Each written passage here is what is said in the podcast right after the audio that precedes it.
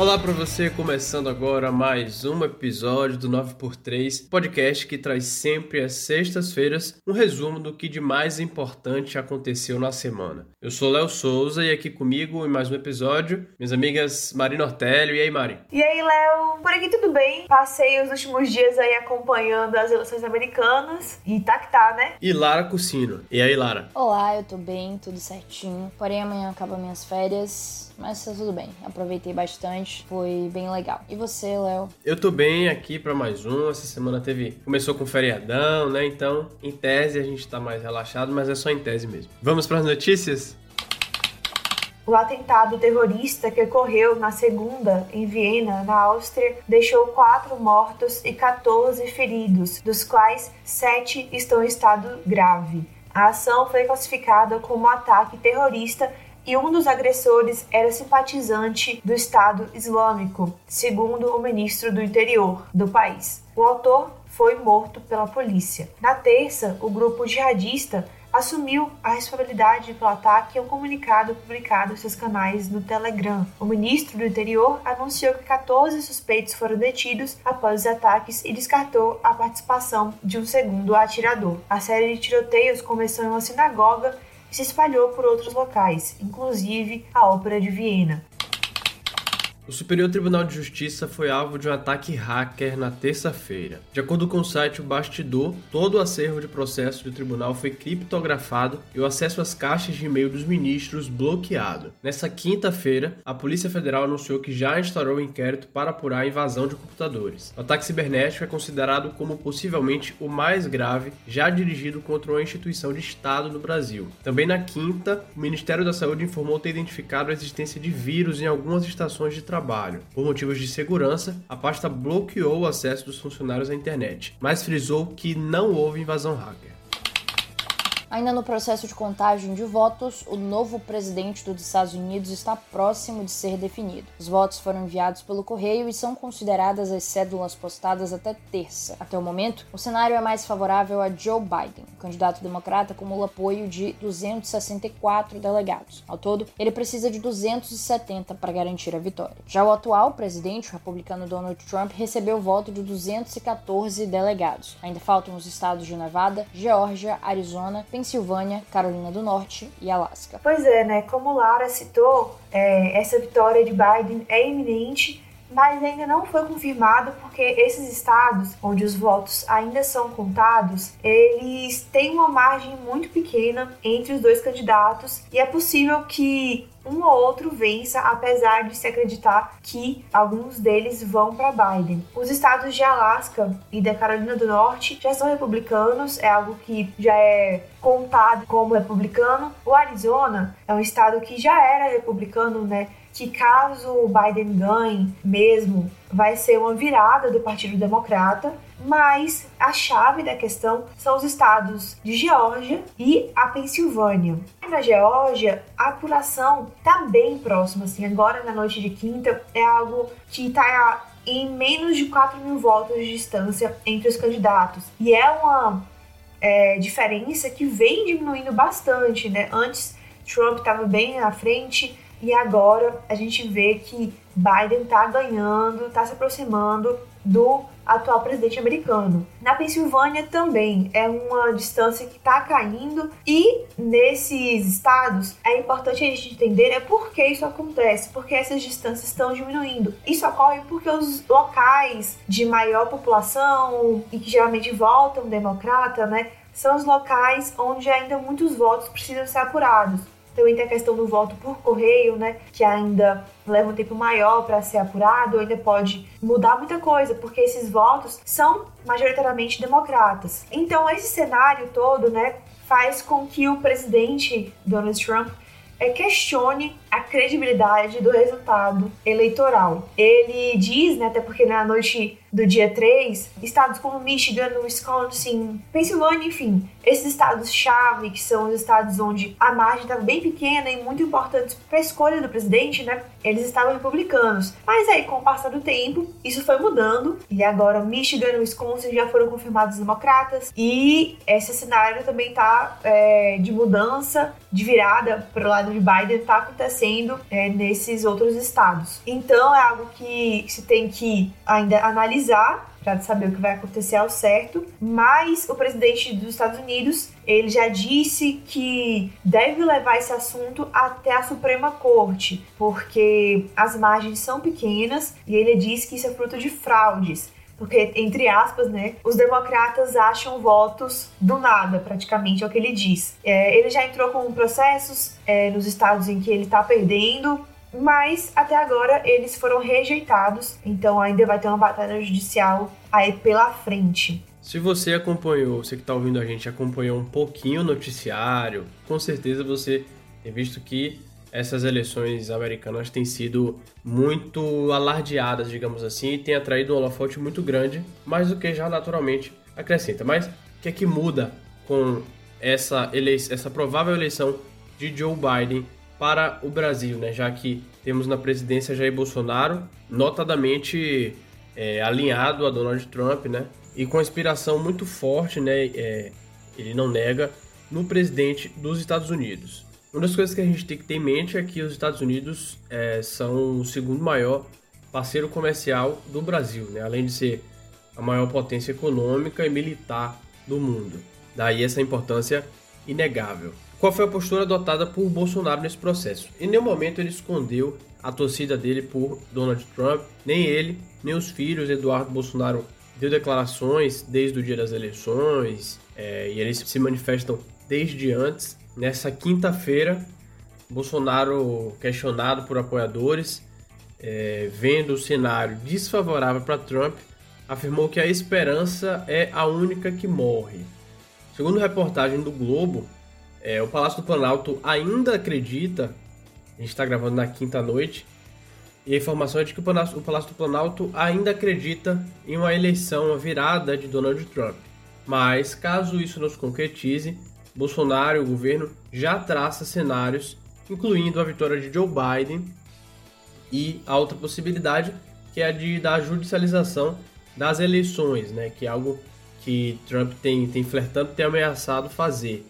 Nesse segundo caso, a, a posição do, do, do Brasil oficial, do, do, governo federal, seria ter cautela. Pelo menos essa orientação passada por assessores, conselhos. A gente sabe que Bolsonaro age muito por conta própria, mas essa seria ali o conselho, né, no cenário de Biden ganhando e Trump contestando na justiça.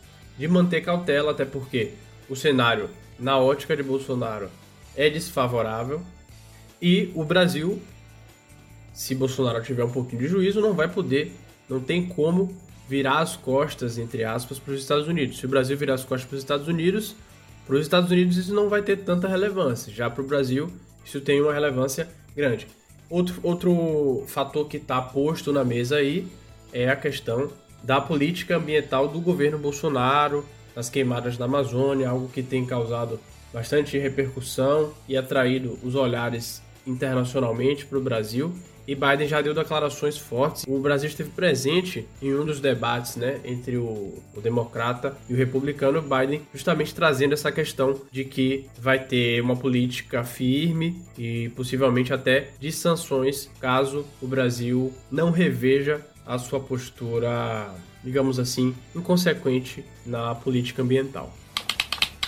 A semana começou com a notícia que comoveu o país. Morreu no domingo em decorrência de um aneurisma o ator Tom Veiga, intérprete do Louro José no programa Mais Você da TV Globo, apresentado por Ana Maria Braga. Tom foi encontrado morto em sua casa na Barra da Tijuca, no Rio de Janeiro. Ele deixa quatro filhos. O ator de 47 anos era responsável pela voz e pela manipulação do Louro José desde que o personagem foi criado em 1996. Ana Maria lamentou a morte do companheiro, Perdi meu parceiro de todo dia, meu amigo, meu filho. Em uma demonstração de força e resiliência, a apresentadora comandou a atração matinal da Rede Globo na segunda-feira com uma edição em homenagem a Tom Veiga.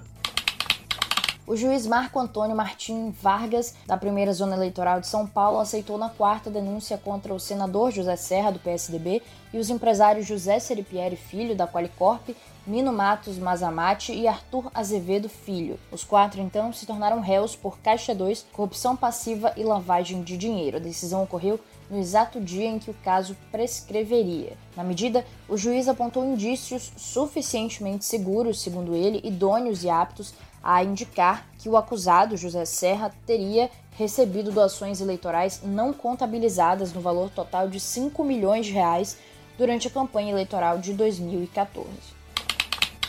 O Ministério Público do Rio de Janeiro pediu à Justiça que o senador Flávio Bolsonaro, do Republicanos, perca o cargo se for condenado com trânsito em julgado no caso das rachadinhas. O pedido faz parte da denúncia apresentada ao órgão especial do Tribunal de Justiça do Rio de Janeiro na quarta. Caso os denunciados sejam condenados, os promotores pedem que eles sejam impedidos de exercer função ou cargo público pelo prazo de oito anos subsequentes ao cumprimento das penas. A Procuradoria requer ainda a indenização em favor do Rio de Janeiro de mais de 6 milhões de reais para a reparação nos cofres públicos pelos danos causados pelo crime de peculato. Ainda como efeito da condenação criminal, o MP pede que seja decretada em favor do Rio de Janeiro a perda de bens, direitos e valores relacionados direta ou indiretamente à prática dos crimes. Por fim, o Ministério Público requer ainda a manutenção da prisão de Queiroz e Márcia. Nesse caso, o juiz avalia se mantém a prisão domiciliar. Esse caso é uma das principais novelas né, da política, da, da justiça brasileira, envolvendo políticos de grande destaque, né? Obviamente, Flávio Bolsonaro, por fazer parte da família presidencial, filho do presidente Jair Bolsonaro. Essa história começou lá em 2018, pouco tempo depois da eleição do presidente Jair Bolsonaro. Né? O caso foi revelado pelo Estadão e essas investigações começaram a partir de um relatório do antigo COAF, né? o Conselho de Controle de Atividades Financeiras, que tinha identificado ali movimentações suspeitas na conta bancária de Queiroz, então assessor de Flávio na Assembleia Legislativa do Rio. O relatório apontava que Queiroz havia movimentado 1 milhão e 200 mil reais entre janeiro de 2016 e janeiro de 2017. A estimativa total é que cerca de 2 milhões e 300 mil reais reais tenham sido movimentados nesse esquema, né, da rachadinha. Segundo a investigação, o dinheiro era lavado com aplicação em uma loja de chocolate no Rio, da qual Flávio é sócio e também em imóveis. De lá para cá a gente teve alguns capítulos, né, bem polêmicos, e uma das vezes que o caso ficou mais em evidência recentemente foi depois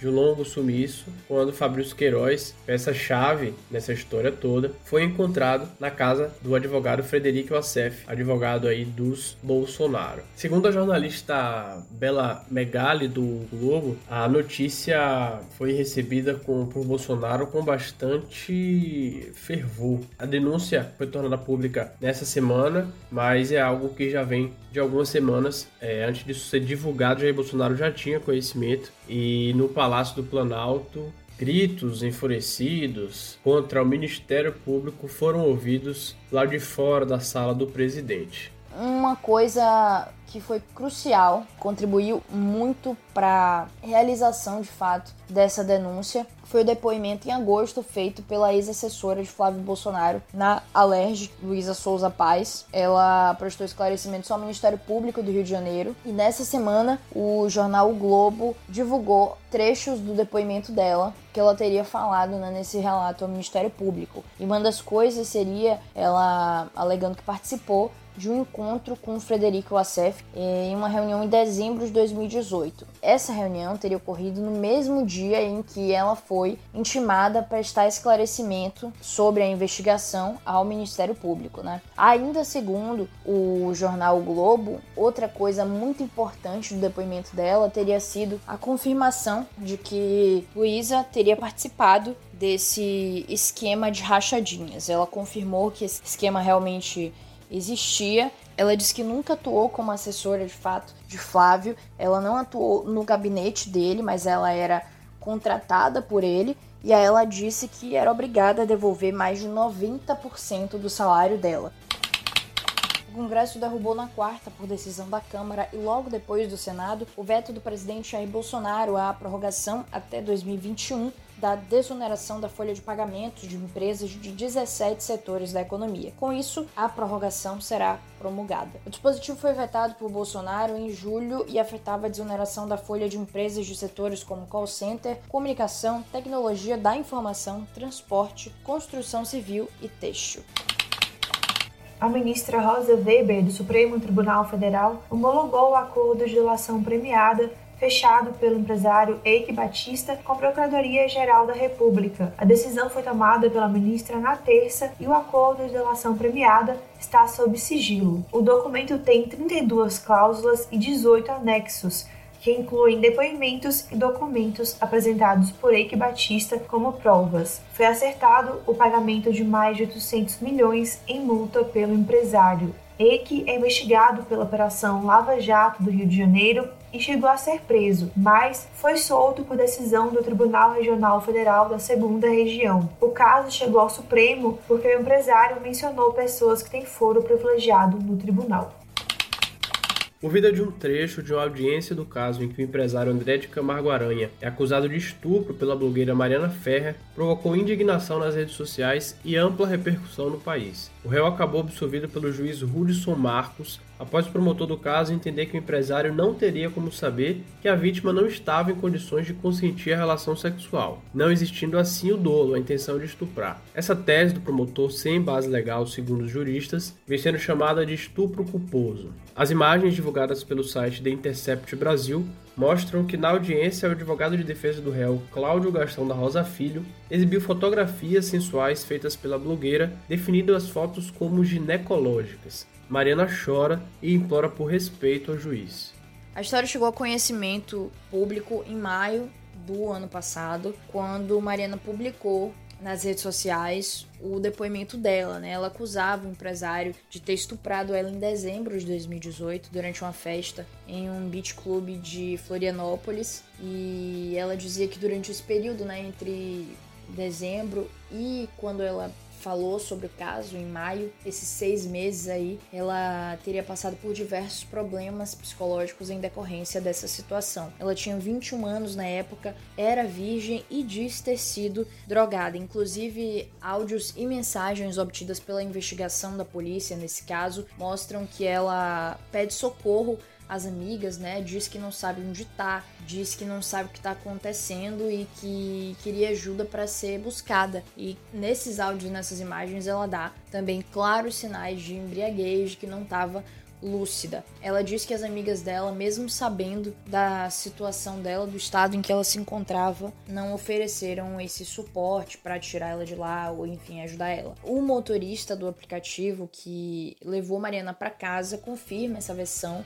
e outra coisa importante é que quando chegou em casa, a mãe dela levou ela direto para a delegacia porque ela chegou muito abalada, cheia de sangue, suja de sangue, suja de esperma e sem saber o que tinha acontecido, né? Segundo ela, ela dizia não lembrar o que tinha acontecido. Quem chegou no nome de Aranha foi a polícia. É, imagens divulgadas depois e que foram utilizadas na, investi na investigação mostram André levando ela para um lugar reservado nessa noite, dentro daquele clube, e depois conduzindo ela para fora desse lugar reservado. A princípio, quando chegaram em André, ele negou o crime e também disse que não conhecia Mariana. Ele depois se recusou a fornecer material genético para exames, mas ele precisou, né? E aí a comprovação de que o esperma era dele, né, ocorreu e a partir desse material coletado e da, da nova descoberta, ele aí sim confirmou, mudou a versão dele, confirmou que teve esse encontro com Mariana, mas ele disse que foi com consentimento por parte dela. Então, né, como o Léo citou, esse caso teve grande repercussão, especialmente por alguns fatores.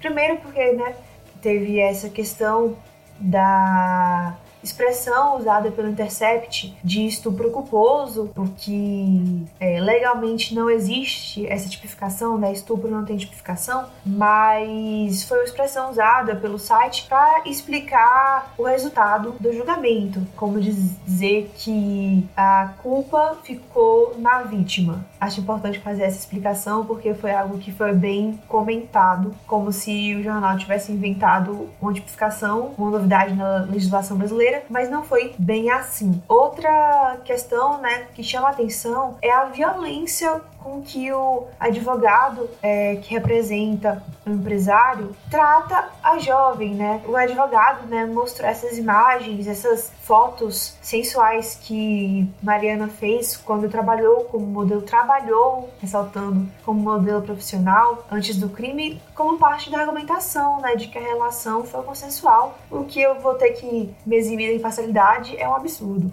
Não é porque a pessoa tem uma foto que ela permite é, uma relação sexual, enfim. Então, o advogado Cláudio Gastão, ele diz que as imagens são ginecológicas e que jamais teria uma filha do nível de Mariana. E repreendeu ainda o choro dela, disse que o choro era dissimulado, falso. E o, o que a jovem pediu para o juiz, né, implorou, foi respeito, dizendo que nem os acusados são tratados dessa forma, que ela estava sendo tratada, e o juiz, o de São Marcos, que era a terceira vara criminal de Florianópolis, apenas dizia para Mariana que preparar a gravação para que ela pudesse se recompor, tomar água e dizia para o advogado manter um bom nível. Outra coisa que o advogado também falou, né, foi sobre a questão da virgindade de Mariana. O próprio exame de perícia, né, que foi feito depois do crime, comprova que Mariana era virgem. E o advogado fala que essas manifestações da influencer sobre a virgindade é uma manipulação dos fatos, que ela vive da desgraça dos outros, que ela manipula a história de virgindade. Enfim, foram várias falas violentas que ela teve que escutar durante o julgamento. Esses foram os principais fatos, acontecimentos dessa semana. Agora a gente vai para a notícia inusitada dos últimos sete dias. Quem vai contar para a gente é Lara. Diz aí, Lara. Então, a notícia inusitada dessa semana foi um vídeo que bombou no TikTok, foi assistido mais de um milhão e meio de vezes e mostra uma, uma mulher compartilhando uma foto de uma traição que ela descobriu de forma um pouco diferente, meio, meio Sherlock Holmes, ali meio mais uma pegada investigativa, de um jeito que não é muito comum, né? Ela descobriu por meio de uma foto, uma selfie que o namorado enviou contou para ela. Ela namorava com esse cara há quatro anos e ela descobriu por meio do reflexo do óculos dele que tinha uma mulher com ele porque ela viu a perna da mulher na foto. E não foi uma, não foi um, pedra foi no reflexo do óculos do cara, ela enxergou uma perna da mulher e descobriu que o cara com quem ela namorava há quatro anos estava traindo ela. E aí ela postou o vídeo no TikTok e botou uma legenda assim: aquela vez em que meu namorado há 4 anos me mandou uma foto no Snapchat me traindo. o que vier. A gente falou, né? Deu notícia de da morte de Tom Veiga e a gente tá gravando na quinta-feira e acho que meu que vier. Hoje eu, eu, eu tava tô vivendo uma fase de escassez de o que vier. Mas essa semana eu tava abastecido, viu? Espero que eu não esqueça pra semana que vem, mas tem como ser diferente para mim. Meu que vier hoje é em homenagem a Jotinha, humorista, baiano, locutor, comediante, que morreu, nos deixou hoje. E assim, eu fui pego de surpresa toda a morte. Ele já estava doente, estava em estado grave, né, com Covid-19. Mas assim, toda figura que a gente gosta, quando morre, a gente sempre fica nessa surpresa, tal, pego, pego de surpresa a ficha demora a cair. Mas assim, me dei conta do tanto que eu gostava dele. E assim, não é uma pessoa que eu conhecia, não tinha é, outro tipo de vínculo, mas acho que isso mostra um pouco como gente, às vezes a gente se identifica, ou como uma pessoa que você acompanha nas redes sociais, você desenvolve um afeto, você desenvolve um carinho. E ele era uma figura assim que até pela repercussão aqui na Bahia principalmente. Daí você tira o quanto ele era querido, né? As brincadeiras, já dei, já dei muita risada com as besteiras de Jotinha, sou torcedor do Bahia. Ele era garoto propaganda do clube, né? Então participava das ações. É, assim, realmente uma figura muito interessante mesmo. É, o rei do WhatsApp, né? Que nunca recebeu um áudio de Jotinha, um vídeo de Jotinha. Enfim, fica aí a, a homenagem a Jotinha. Pois é, Léo, antes de fazer o meu que vier, eu vou te acompanhar. É, a morte dele foi um choque muito grande, especialmente para quem é aqui da Bahia, né? Ele era realmente muito querido. E no meu que vier, eu vou falar de eleição americana, porque a luta tá tirando o meu sono, assim, literalmente tirando o meu sono. Eu não aguento mais acompanhar isso. É, um processo demorado. Enfim, se você também se interessar por eleição americana, eu recomendo que pesquise sobre os outros casos de eleições que foram contestadas, não que essa tenha sido mais a que Trump está tentando fazer, né? Casos de eleições que, enfim, também tiveram questionamentos, né? Como essa tá tendo. É, dentre esses, eu ressalto o caso da eleição de 2000 entre Al Gore e George Bush, que acabou indo para Bush, mas chegou até a Suprema Corte e é bem interessante, né, pra gente entender esse sistema eleitoral deles e como tudo isso funciona, porque para quem tá de fora, e eu imagino que até para alguém que esteja lá dentro seja meio complicado. E é isso, é interessante, vale a pena ver. Meu que vier é uma coisa muito boa que aconteceu comigo essa semana. Meu carro tava praticamente desde o início da pandemia dando muito defeito, muito defeito. Ele já tava assim, uma condição que eu falava sempre que um Uno Mille era melhor do que ele, porque tava assim dando eu consertei, aí deu problema de novo, aí consertei de novo, aí deu problema de novo. E eu não sabia mais o que fazer, aí eu desisti, deixei pra lá. Mas essa semana, na quarta eu acho, na quarta-feira, ou foi na terça? Na terça-feira eu troquei de carro. Tô muito feliz. É sério, sério, que benção na minha vida. Nada melhor do que você não ter medo de subir uma ladeira de carro. Nada melhor. Sério, eu tinha medo de subir rampinha com meu carro. E Graças a Deus, eu finalmente troquei de carro. Ai, que sensação maravilhosa que é de dirigir um automóvel que não faz tu tu tu tu tu tu tu tu tu tu o tempo inteiro. Sério, muito bom. Dádiva. Então chegamos ao fim de mais um episódio do 9x3. Se você tiver gostado, compartilhe no WhatsApp, segue a gente também no Spotify e nas outras plataformas. E eu me despeço de vocês. Tchau, Mari. Tchau, tchau, Léo. Tchau, Lara. Até semana que vem.